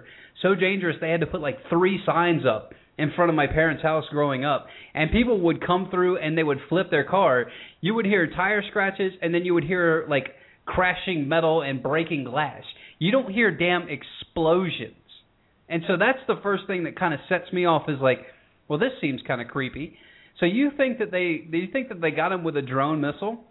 That that that's my. I mean, if I had to come up with a conspiracy theory right now, that would be it. I think they droned him. That's. I think that explains why he was blasting through red lights, going 100 miles an hour. I think he was trying to get away, and. Well, I think it depends on I, it depends on how new his Mercedes was. Because if it was a newer Mercedes, they could just take control of the car. I'm serious. They could just take control of the car. They're all you know. They all have Wi-Fi systems in them now. There's no way that they couldn't just hack in and take control of his car and then just drive him around and, and then blow his car up and then drive it into a tree. I mean, there's, and I know that sounds all crazy, but listen, guys, hello, the world is effing crazy. Okay, welcome, welcome to reality. I'm sorry to be real on this show, but this is just super creepy stuff. I mean, I mean, what? So you think that he's speeding through, trying to get away from a drone, and they hit him with a missile that explains the explosion, that explains the the. But wouldn't that? But, but but wouldn't the impact? Wouldn't the impact if it hit like the front half of the car? Wouldn't the impact of the missile drive the drive the um, the um, the engine into the ground, or at least disintegrate the engine? It's a I drone. hate to sound like a conspiracy theorist. You think it could be the same missile that hit the Pentagon? I don't know. I don't know. Oh, that's a that's a Crazy plane. black We guy. got- Ah, Alex listen, Jones. listen, listen, Darrell. listen. The Pentagon has only got six billion cameras on it, and we get one angle of a plane for three frames that obviously flew into it. So, Where the fuck was you know, the NSA then? Like, come on.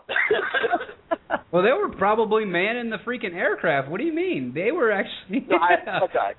They didn't decide to step up the security until after 9/11. That's why they stopped 50 terrorist attacks since 9/11. Oh, isn't it? And isn't it convenient that they reinforced that same wall that got hit with a plane a year before with concrete?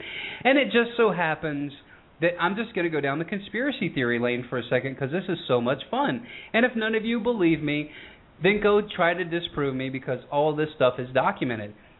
On 9/10, the day before, Donald Rumsfeld comes out and says, "We have about 1.4 billion dollars, or is it, I think it was more. It might have been like 2 billion. We have um, some money missing, and we can't seem to find it from the Pentagon coffers. And it just so happens." That the part of the Pentagon that gets hit is the data center that housed all the servers of the financial information. Now that just seems a little too convenient. But you know what? I'm a conspiracy theorist, so I don't trust known liars. I don't trust government. Oh my god, I'm a conspiracy theorist. Holy cow. So anyway, um Darrell, what do you think happened to this dude? Do you think that they do you think they car bombed him? Do you think that they took control of his car? What do you what's your theory on this? Let's just go down the well, fun I've seen the fun I've rabbit hole of that show conspiracy. bait cars, so anything is possible. They can definitely stop your vehicle as they choose and Mhm. take control of it. Shit is I don't know what to say.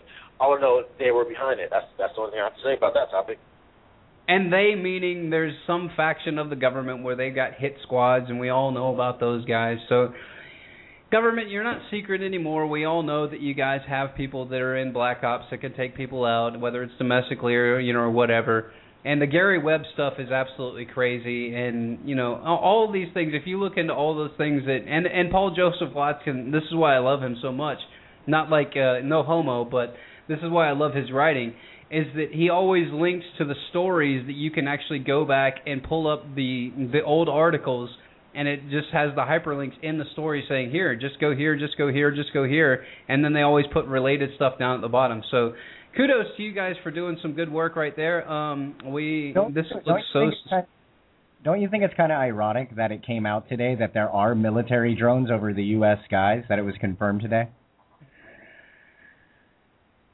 do what now That uh, it was confirmed that there are U.S. military drones over the U.S. skies. Like it's not just your police that had it.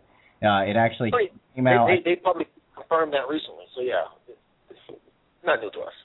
Yeah, Wait yeah, but I mean, it's it's actually confirmed for the whole, you know, what for those not in the know, you know, that in mainstream media has it on record. They said yes, there are U.S. drones over U.S. air or over U.S. soil. Let us never tolerate outrageous conspiracy theories. I think I think that those are just weather balloons. I think that they are weather balloons dropping teddy bears on the American public. They're just going to drop teddy bears out of the weather balloons, and everybody, anybody that gets one, you get you get a free um you get a free USA T-shirt. You you get a free USA. USA. USA. That's what you get, and and the bear Red, white, just keeps. blue. Ah, Oh, dude, the, the- no. Every time, every time you pet, every time you squeeze the bear, this is what happens. And then it and then it shits out free NFL tickets. So there you go. Does bear come with a little American flag on a stick? It, you know what? I think it does. And then on and then on the very back of the bear, I think it has a drone. I think on the very back of it, it has a drone. So anyway, all right. So let's continue on the humor route. See, listen, Darrell and I got to break this down the other day, but Robert, I have not been able to talk to you for a minute, so I want to get your take on this. I'm going to load you up with something. I'm not even going to tell you what it is. This is just so fantastic. I want you to elaborate on it on the backside. And Darrell, I want to get your take on this too. Even though we've already commented, this is just way too much fun. So this is the fun portion of the show, everybody. We went from let's see, the government spying on you to a politician getting called out to um, an assassination is what it looks like, and now we're in happy fun time. So enjoy the fu- enjoy the fun section. Yes, sir. I said NDA aid. NDAA, ND double aid, ND double aid. All right, so it sounds like a battery, doesn't it? It sounds like a really big battery. It's the ND double A battery. All right, so here we go. Here's the clip from Mr. Roberts. It's only 40 seconds long, but you know, I will warn you for the people playing the home game, you're going to lose about 10 IQ points listening to this. Good luck. Two, Wendie Malick, your question, please, for Alabama. Government tracking of phone records has been in the news lately. Is this an invasion of privacy or necessary to keep our country safe? Why or why not? I think the society that we live in today, it's sad that if we go to the movies or to the airport or even to the mall that we have to worry about our safety. So I would rather someone track my telephone messages and feel safe wherever I go than feel like they're um, encroaching on my privacy. Thank you.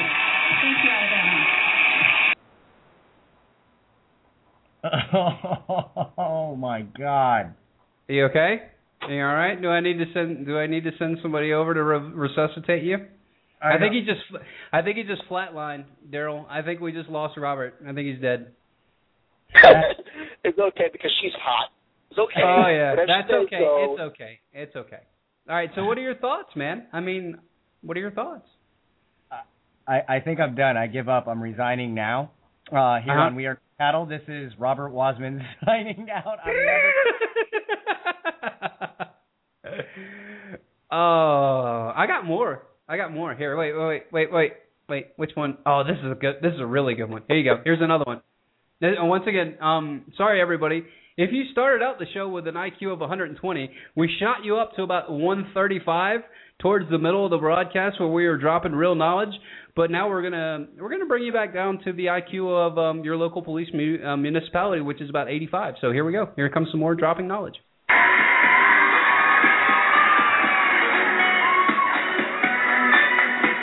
Judge number seven, Mo Rocca, your question, please. Miss Connecticut, the Supreme Court ruled that criminal suspects can be subjected to a police DNA test after arrest. Do you agree or disagree with this, and why or why not? I would agree with this. I think that if somebody's being prosecuted and is committed a crime that's that severe, that they should have a DNA test. I think there are so many crimes going on in this world that if that's one step closer to figuring out who has done it, I think we should absolutely do so. Thank you. Why the hell are they even asking these women these questions? USA! USA! USA! Dude, it's it's the new slavery. It's mind slavery. It's they have to because this is how they sell tyranny. Listen, if it's a hot girl up there telling you, listen, it's pl- it, listen, it's fine. It's fine. The government can spy on you. They're going to keep you safe. Oh yeah, that makes sense. Uh huh. Uh huh. Believe Hi. me, I've seen, yeah. Go ahead, man. Hi, I'm Tiffany, and my turn-ons are drones, domestic spying, and large bills. and and tax increases. Thank you. Don't forget about TSA groping your titties, your top Oh, damn. no, that's that's the uh that's after the that's after the long walk on the beach. You get to go to the TSA and they get to grope you. So I know you've heard I know you've heard all of those, man. So that's the first time you've heard those. Oh, this is that that is the reason I don't watch uh uh much mainstream type TV, you know. I I I I, I can't even watch these crime shows that my wife loves so much because I'm like they can't do that. That was illegal. That guy should have told him that. I do that You know? same thing. I do that same thing. You're like, I'll watch like a show like I, I I am partial to like the fantasy shows. So I watch one show and it's called Grimm and it's basically just like and the only reason I like it is because it's based on like old fairy tales, which is kind of cool. And so my wife and I were watching it, and every time this guy's a cop, and he's supposed to be from like the Brothers Grimm, and so he every time they go in and they like every show they break into somebody's house. The cops, they're like they break into somebody's house and like it's like, hey, should we call to get a warrant? And they're like, Psh, bust out the window, like I got my warrant right here. I'm like, oh my god, what the hell? oh, everything's fine, dude. Everything's fine. It's Game and Thro it's Game of Thrones up in this thing, man. that Game of Thrones is actually hey, you wait until you get to the end. You wait till you get to the end of the the season that just finished, dude. You're gonna freaking lose your noodles. And the reason I like that show a lot too, and you'll you'll probably you know back me up on this, Robert. It really does get into how society works.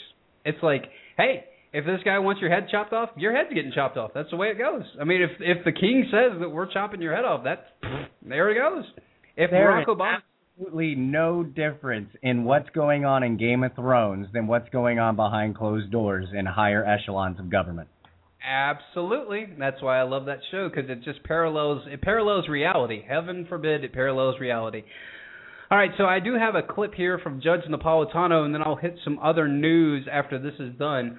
But um, here we go. Here's Judge Napolitano talking about them just absolutely shredding the Constitution. Big shocker. The judge, why don't we? Fox News senior judicial analyst, Judge Andrew Napolitano, would say, well, if it could have prevented 9/11, you know, I, I suppose under this logic, they could just give us all minders, and then nothing bad would ever happen. Under this logic, they can cut as many holes in the Constitution as they want and argue that if we had been able to do that 12, 13 years ago, it would have prevented 9 11. Um, I'm disappointed in FBI Director Mueller. In his final testimony before Congress, he's still singing the tune that constitutional liberties can be subordinated to the governor, the government's need to find bad people, and he's making an argument which, which is inconsistent with the history of the FBI. The, the FBI, more than any other law enforcement entity in the history of the United States, has shown deference and respect to the Constitution. He's basically saying they can't. They need to cut the holes in order to get uh, in order to get the bad guys, and they don't. It's absolutely unnecessary, as Congressman Dingell argued, for the FBI to get the phone numbers of everybody that works for for Verizon in order to find out who's calling from San Diego to Yemen. They could have gotten the incoming call in Yemen, and from that they would have known who was making the call, and then they could have gotten a warrant on that house in San Diego. So, so, so to suggest that they can forget about the Fourth Amendment, uh, theoretically break down any door they want, theoretically arrest anybody they want, would give us an America that nobody would want to live in.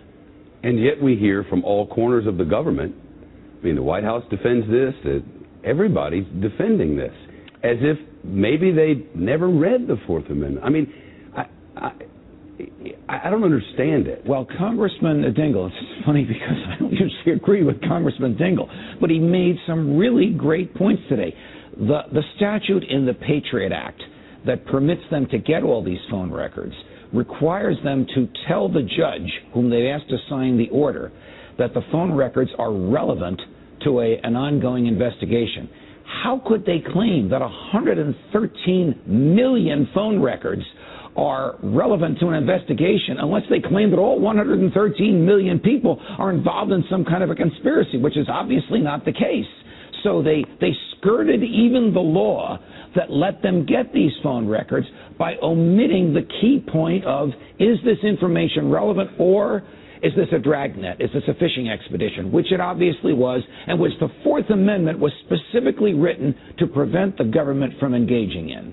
And yet they've done it, and nobody, if history tells us anything, nobody's going to be punished, and they're going to keep on doing it. If they've made it clear, they're going to keep on doing it, and the people just sit around with their hands under their legs and say, oh, well, there are a lot of scandals now. This isn't just another scandal. This is a, in direct violation of the Constitution. Well, here's the thing. If they do not arrest and prosecute someone, and in that prosecution use evidence obtained from this 113 uh, million person warrant, then nobody will be in a position to challenge it. No one will have standing. And if no one has standing to challenge it, they will do it again and again and again. Unless and until the American public gets sick and tired of it and elects uh, a government that respects the Constitution. Ha! Ha! yeah. Um. No, we got too many sheep out there, dude. That ain't gonna happen yet. That's not gonna happen. Too much football to be played. Too much baseball going on. NBA finals are tonight. It's amazing that I'm actually running a podcast right now and that people are actually listening when the NBA finals are. on. What the hell are you guys doing, Robert? You live in Florida. You should be in front of the television watching LeBron James right now. What are you doing?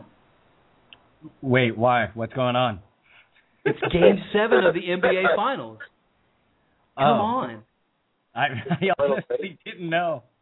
Nah, That's dude. Don't worry. It's funny. I still have my friends that think I'm still in the Matrix, and they'll come up to me and like, "Dude, did you see who we got?" And I'm like, "Um, I haven't followed sports for like two years, dude. You guys are my sports outlet. It's like if I want to know what's going on, I call one of my friends, like, dude, what's going on in sports? He's like, oh, this, this, and this.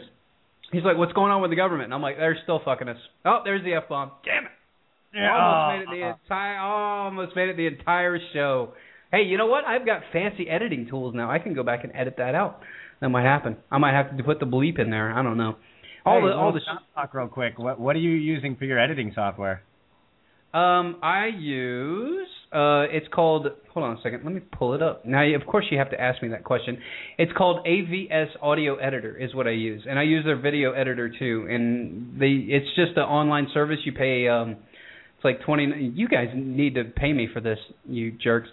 Uh, it's twenty nine ninety nine a month, I think, or no, twenty nine ninety nine for a year, and you get access to all their tools. They do like Photoshop and stuff like that. Not true Photoshop. If you want Photoshop and this is just hey for people out there that want to be able to do stuff and and be in a free market go to um pixlr i think it's p l i x r i think is what it's called you can if if not i'll put the link on my website and you can go on there and use that tool to do um anything that you would do on photoshop that's how i resize all my logos and stuff like that so don't pay the giant mega corporations money use free software that people developed as open source woohoo free market everyone and donate to their cause because i did so anyway um what were we talking about oh uh, lebron james no no yeah, no, LeBron no, James. no. Napolitano. Oh, Napolitano. Yeah, so what do you guys think? I mean, here's what really baffles me about the mainstream media. And Shep Smith is actually doing a better job. He actually kind of gets fired up about this stuff, so I kind of like that portion of him. But it's like, oh, this administration is so unconstitutional. It's like, what about the other five before it? I mean, you guys want to be real legit. What about what George Bush did? We got WMDs over there. We're going to send over some troops to go get them. What happened? Oh, I couldn't find them, man. They just they they done they done took them. They done took them and went off somewhere. Pew pew. Go America. Marco. All right, Adam Kokesh. I was that was Adam Kokesh right there. The pew pew America. There you go. So go ahead, Robert. What do you think? Oh no, I, I still hear people argue that uh, that they did find WMDs, but it was all classified, so that's why we don't know about it. But anyway, uh, no, I think Hey, Napolitano's right. hey, tell them tell him that the, tell them Santa Claus is classified too. That's why you've never found him. and Bigfoot, he runs the NSA. But uh, yeah. Go ahead. But no, I think that um, you know uh, Napolitano and all of them are are correct for the most part. You know, yeah, it's a violation of the Constitution, and the Constitution is supposed to be our litmus test, so to speak, uh, for the for government actions. Um, but you know, it, for those who are losing their faith in government, uh, they need to start pushing more of the idea that that's just a violation of personal liberty. Period. Period. Regardless, re- regardless if the Constitution said it or mm-hmm. not, that mm-hmm. they they they are spying on you. There are no Oh. other terms for it. Oh, get ready, Atlanta, because your boy, the little, the as my friend likes to call me, the tiny Liberty champ, will be in downtown Atlanta this weekend with a film crew, going around and asking the public questions. So get ready, because I'm going to come up and ask you to see your iPhone and your text messages and your emails. Hey, let me Nice. see your iPhone. Hey, let me see your. Let me. Hey, what? you- let me read your text messages. What are you doing? You can't do that. It's invasion of my privacy. Oh, but if I had a um, if I had an NSA shirt on, would that be okay? That would You be all right, get- wouldn't it? You should get a shirt, and when they say, "What are you doing?" you go, "Oh, I'm sorry. Hold on one second. Then put it on. Just like spray paint NSA on like a white T-shirt or something like that, and then and then they're like, "Hey, let me see your uh, let me uh, let, let me see your phone." They're like, "Uh, no," and just like, "Hold on, hold on, hold on, sir, hold on. Let me put this shirt on. Does this make it better? Does that make that that that make it better right there? The NSA all over it. Yeah, there you go." But yeah, that's so. Get ready, everybody. I will be downtown Atlanta this weekend, roaming around with a bunch of thought criminals, asking questions to the public, and I will be posting those videos to YouTube. And shouts out to my friend T.J. Smith, the guy that used to run the podcast with me for a while. I got to get him back on, man. He's such a good guy to talk to. Um, I'll actually get him on on Tuesday. We can talk about what it was like to go around downtown Atlanta and talk to the sheep. So. Um, Darrell, you got anything you want to plug here before we get into our last article for the show? Do you got anything that's coming up that you want to plug? Napolitano and what he has to say. He's always on point with the message, but that's about all he is, just talk. Because when Adam got snatched up, where was all these liberty-loving people that that represent the, the movement, or Mm-hmm. that's a that's an icon really stepping up and, and getting active, saying, "Hey, you snatched up one of our peoples, let him free." So, yeah, he can always say or inform the what's going on, but that's basically all he's doing. Like, he, he needs to be more active. He needs to do something about it. Like, don't just talk about it, do something about it. Oh yeah, don't talk about it, be about it, right? Now, now is he is he going to run? Is he going to run for president in 2016? You think is that what what's Um, going to well, go? when I was at, when I was at the CPAC 2012 or 2013, whenever it was recently, his committee was out there passing out uh, T-shirts and bumper stickers to try to draft him. You know, I, I still walk around with my Napolitano bumper sticker on my my laptop, but I t- totally lost a lot of respect for that guy, man. Like he needs to step it up just a bit. Well, you know, those guys, they walk such a fine line, especially when they're trying to do the they try to do the mainline television and they try to appeal to, you know, the, the neoconservatives which you know, I still know a bunch of neocons and you can't, you know, they they still think that that killing 200 guys to get one supposed bad guy is completely reasonable. And so, you know, you can't reach those people, but that's who he's trying to reach out to. And you're starting to see some of them come around as Fox News is starting to bend more towards liberty and it's and it's because they're going to start losing ratings to people like us. They're going to start losing the masses because the masses they're just not hardcore enough. They don't understand they don't understand well, they just don't want freedom enough. They want they want ratings, puff pieces, they want the White House dinners, they want the interviews with the senators, they want all that stuff, and you're not going to get that by going out and doing what you guys do, Darrell, and that's getting in their faces and telling them what a bunch of criminals they are. So he's he's walking a fine line. So I, I, I completely I completely understand that, and I and I understand your frustration with them, just kind of, you know, saying, "Oh, Adam got arrested. Oh, that's too bad." You know. I mean, they got a lot of clout up there in Washington, right? So, so what now? I said we're putting ourselves on the front line. Too bad. Yes. Yeah. Yeah, exactly, exactly. And it, it's not.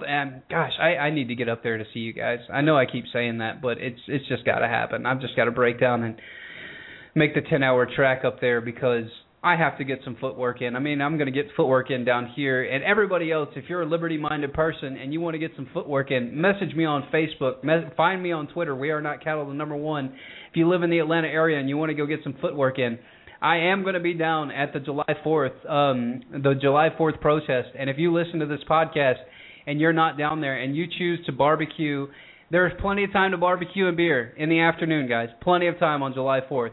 Get your ass down to the Capitol, protest the scumbags, and let's get this nation turned around. And I'm gonna lo- I'm gonna notify local media. And I don't care if I'm the only person there. I'm just gonna say, hey, this is a national event. You guys need to cover this. I don't even care if they write a hit piece on me. I I really don't care because there's no such thing as bad press. So, anyway, um, do you got anything else? To, say what? I said I'll be in Tallahassee. Hey, speaking of Tallahassee, um, Darrell, weren't you guys kicking around the idea after the um after the new the the recent legislation that came out about um banning water pipes and stuff like that? Aren't you guys trying to orchestrate a uh, smoke down down there in order to uh to support the locals um and having their right to actually buy a a glass paraphernalia piece? Holy crap. You can't even buy I a will glass be I will be reaching out to uh, Robert Platshorn shortly to you know inform him what we're going to be doing, and Okay. I will be uh, contacting NA Poll from the Panic Hour to get this Mm-hmm. set up and, and started. But yeah, that's definitely something that will be happening in the near future. So just look out for that, people. But until then, June 30th, Smoke Down Prohibition Part Six, Philadelphia. Facebook the event RSVP. See you out there. All right, cool. And uh Darrell, you should get with uh you should get with Robert and those guys because um they're they're down there in Florida and they got a pretty decent following down there, so they can get their crew to come up and we can do some cross promoting with a bunch of uh bunch of thought criminals getting together trying to um you know show the show the people that um that this is what we want that there is no there's nothing wrong with with um with partaking in something that was legalized medicine uh, for 3000 years and now all of a sudden it's the um it's the oh what did what did he call it in the article? The governor called it if you want some of these utensils of death you just need to go to Alabama or Georgia. I'm like utensil of death? Dude I bet you drink alcohol you dumbass. That's worse for you than pot. These guys are so ridiculous. I, I didn't even get your take on it. Robert What do you think of all this? What do you think of not being able to buy a glass piece, even though even though tobacco, uh, flavored tobacco, is very popular now here in um, in Atlanta, and they have hookah bars and stuff like that where people go in and smoke flavored tobacco. You can't even buy something like that down there now. Yeah, now I'm actually just kind of uh worried about uh, the ones I do currently own. Oh, that's thought crime. Well, you Yeah. already committed thought crime by being on my show and having your own show. So Well, you, you know, it's stupid. I mean, I mean, what are they going to do? Are they going to outlaw apples next and rolling papers and you know uh cigars? Dude, don't give these Uh, authoritarians any ideas. They will do it. They will do it in a heartbeat. He's probably going to put legislation out tomorrow. But here, here is something good to transition off of that to to get on to the lighter side, and then um and we got one serious um one serious note here at the end. But uh, I love this one. This is coming out of Fox, New Jersey, and this is the nanny state in full effect. Everybody, New Jersey bans trash talking in high school sports. That's right. You can't talk shit anymore in high school. What a joke. It says the New Jersey high school athletes who talk trash could find themselves penalized and even find themselves under investigation by the state civil rights division. What why is that civil rights? I don't get it. And the New Jersey State in, Interscholastic oh, excuse me, Interscholastic Athletic Association and the state attorney general's office announced the new policy on Wednesday. No, it's not a law, it's just a policy, and we're going to enforce the policy by throwing you in jail. And it brings athletic events into a new line of anti-bullying law for schools. Oh, it's all about anti-bullying, everybody feeling good. This is just the domestication, or as I like to call it, the pussification of America. The sports policy goes into place this fall. Participants could be in trouble if they make harassing statements related to gender, race, ethnicity, disability, sexual orientation, or religion. Referees are also be required to report incidents for further investigation. All right, Darrell, what do you think, man? If you're playing a sport and you school somebody, you can't talk trash to them. Otherwise, you're going to be reported to the um, state civil rights division. I'm gonna get fined until I go bankrupt. So it's like, uh, fuck the FCC and fuck how they feel and fuck their sensitivity. I'm sorry, not really, not really. Oh, that's too bad. All right, Robert, what do you think, man? What, this is lim- in this limiting free speech. Isn't this a First Amendment violation? Well, there. Uh, this is in schools, right? No, this is in sporting events. So it's but it's associated with the schools, correct? Associated with the schools. They they actually had something go to the Supreme Court back in the 70s that determined that students do not have rights as a, as agreed upon in the Constitution. Oh, that's correct because they're actually slaves of the state when they're in the school or when they're representing their supposed school, correct? Correct. So I mean, that legally, yeah, they're within their right, but yes, it's a it's a it's a violation of parental rights. It's a violation of First Amendment rights. It's a violation of being a decent human being. Yeah. yeah, and then it's it's once again, it's just a policy. It's a new policy that we're gonna.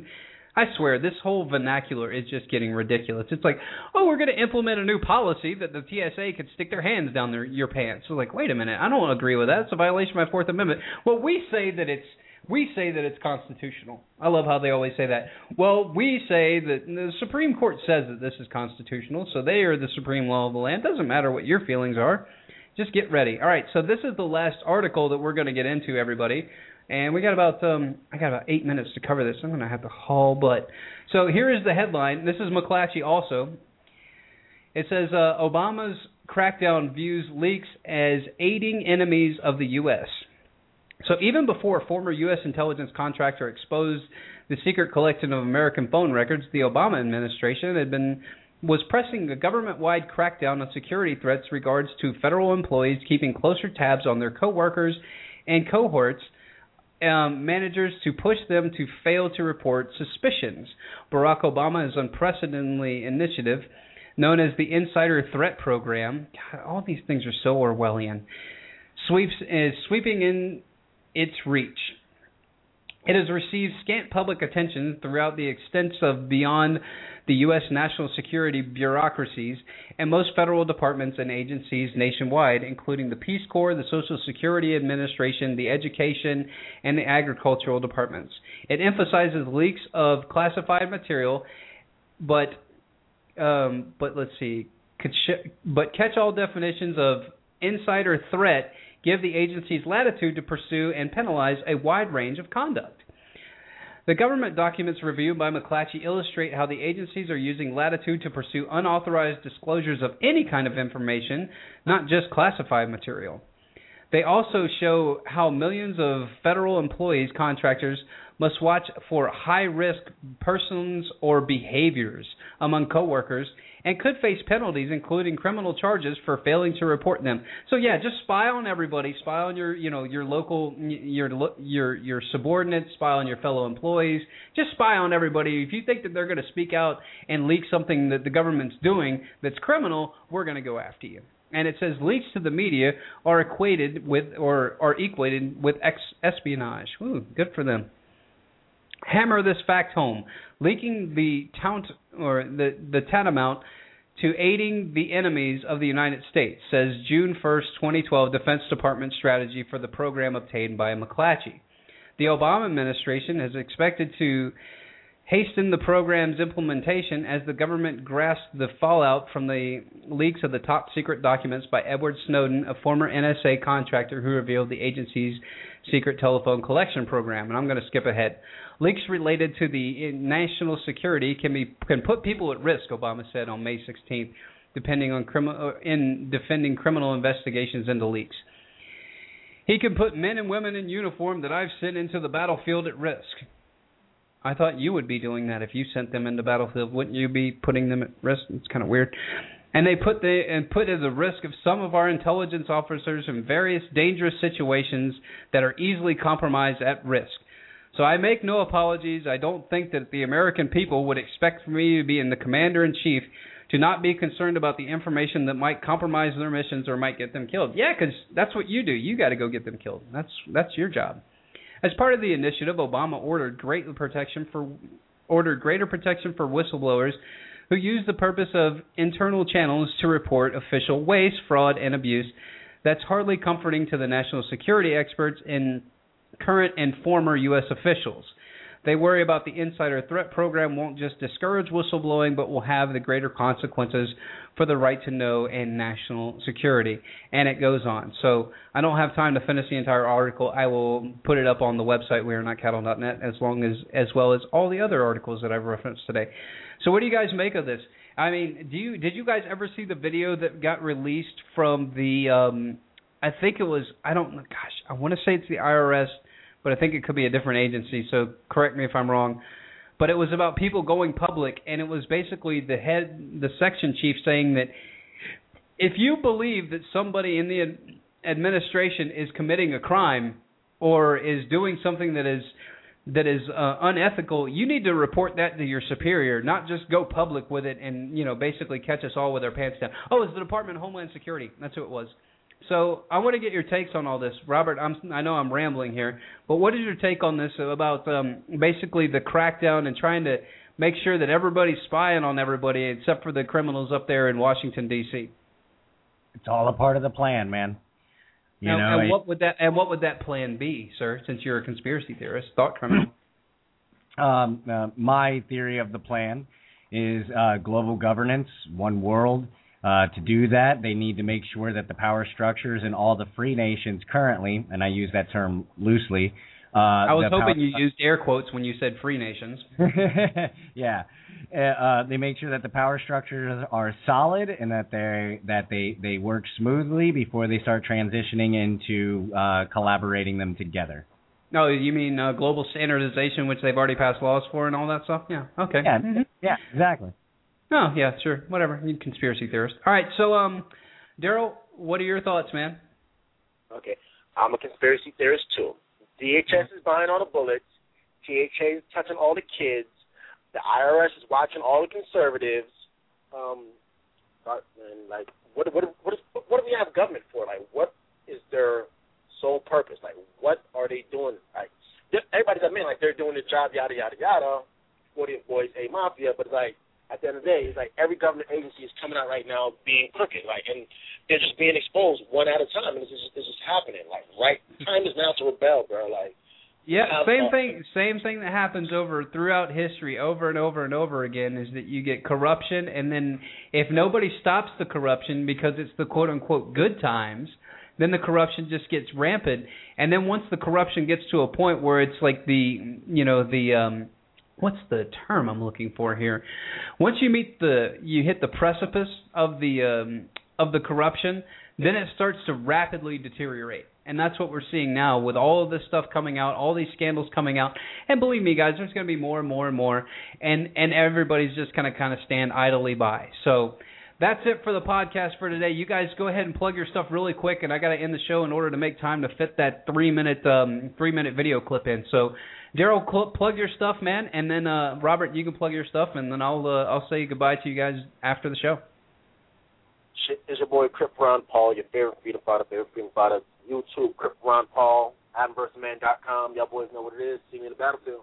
Yeah. Yeah, man. See, I'll hey, I'll uh, I'll hit you up on uh, I'll hit you up with a phone call here in a little bit, buddy. I'll take I'll um I'm gonna take us to break here. So uh, thanks for joining with us, Darrell. Yes, sir. Anytime, bro.